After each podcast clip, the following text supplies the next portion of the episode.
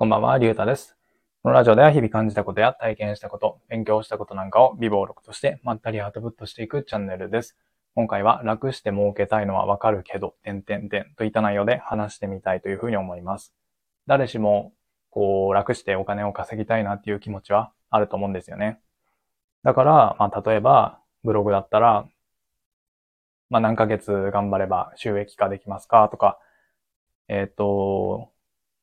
月10万円稼げるために何ヶ月ぐらい頑張ればいいですかみたいな質問が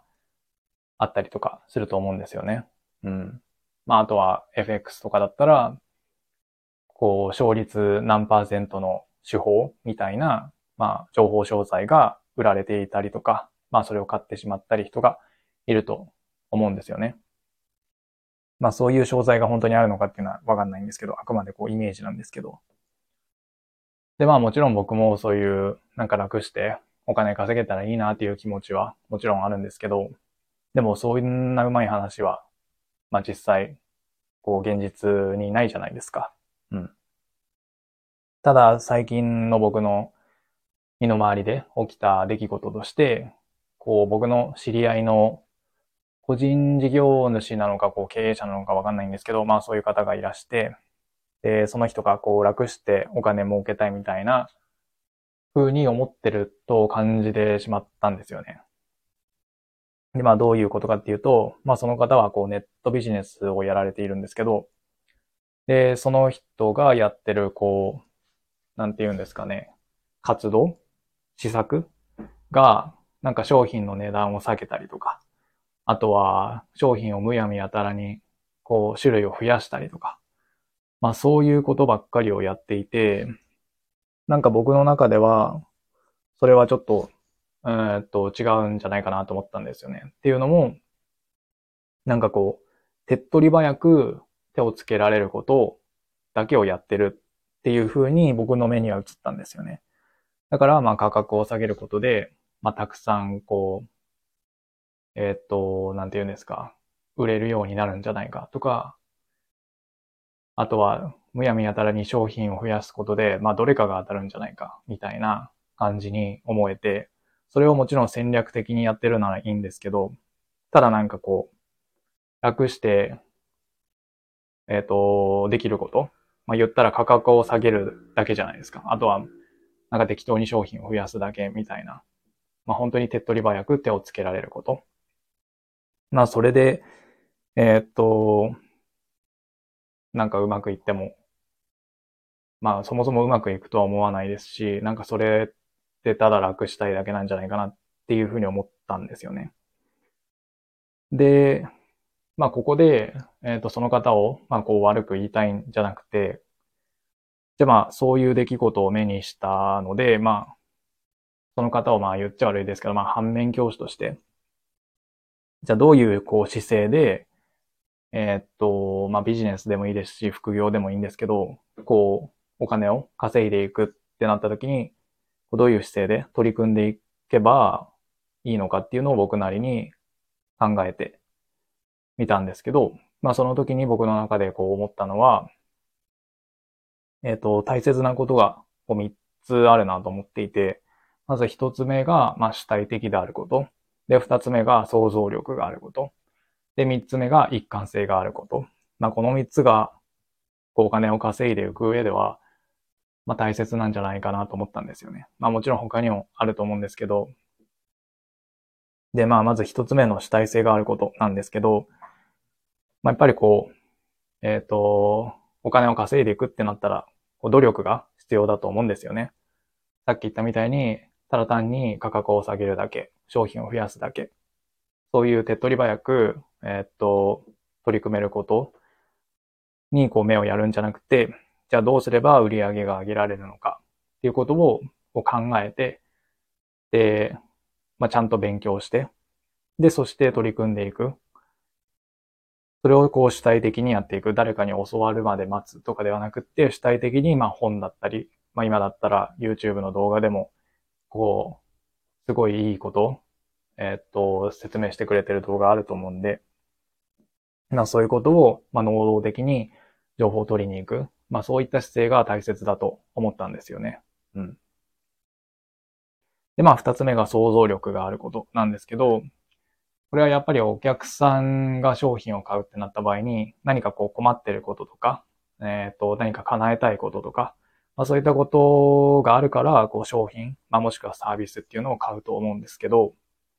てなった場合に、そこでこう想像力がなかったら、まあお客さんのこう気持ちというか、どういったことで悩んでるんだろうってことがわからないじゃないですか。だからこそ、えー、っと、その、ちゃんと想像する。えー、っと、お客さんのことをしっかり頭を使って考える。なんとなく、こう、分かった気持ちになるんじゃなくて、こう必死こいて、お客さんのことをすごい考えていく。まあそういう気持ちっていうのが大切なんじゃないかなと思ったんですよね。うん。だから価格を下げれば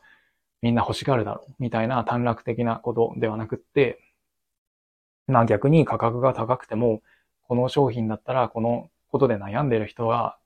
きっと買ってくれるはずみたいな考え方が必要だと思うんですよね、僕は。うん。で、最後三つ目が一貫性があることなんですけど、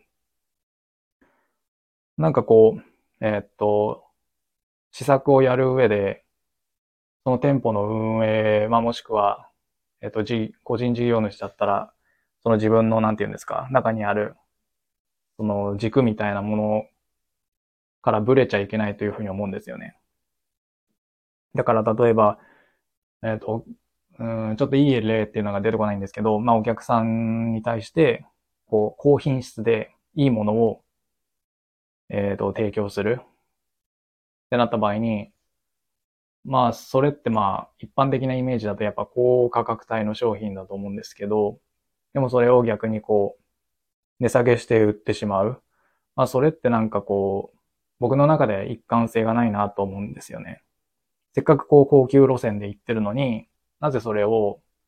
なんかわざわざ自分たちで価値を下げる方向の施策を打ってるんだろうっていうふうに僕は思うんですよね。うん。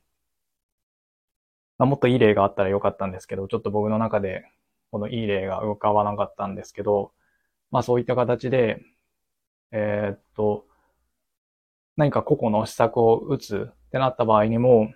その自分たちが大切にしているその軸というか、まあコンセプトからブレちゃいけないと思うんですよね。うん。だから目の前に、えっ、と、簡単に取り組める施策、そのさっきで言えば、まあ価格を下げる。値下げするっていう、そういう手っ取り早く取り組める施策があったとしても、まあ、それにあえて取り組まないっていうことが大切なんじゃないかなと思うんですよね。で、まあよく、こうビジネス書とか読むと、まあトレードオフっていう言葉が出てきますけど、やっぱりこうどっちかを選択して、まあどっちかを選ばないっていう、そういう、うんとことが大切になってくると思うんですよね。一貫してそれを守り抜くっていう気持ちが大切だと思うんですよね。うん。なので、こう、えっ、ー、と、まとめると、まあ僕がそのお金を稼いでいく上で、えっ、ー、と、あるべきこう姿勢というか、えー、あるべき、持つべき考えっていうのは、考え方っていうのは、まあ一つ目が、えっ、ー、と、主体的であること。で、二つ目が想像力があること。そして三つ目が一貫性があること。まあ、この三つだと思うんですよね。うん。だからこそ、こう、えー、っと、なんか、楽して儲けたいっていう風な気持ちがあったとしても、うーん、まあそんなに甘くないんじゃないかなと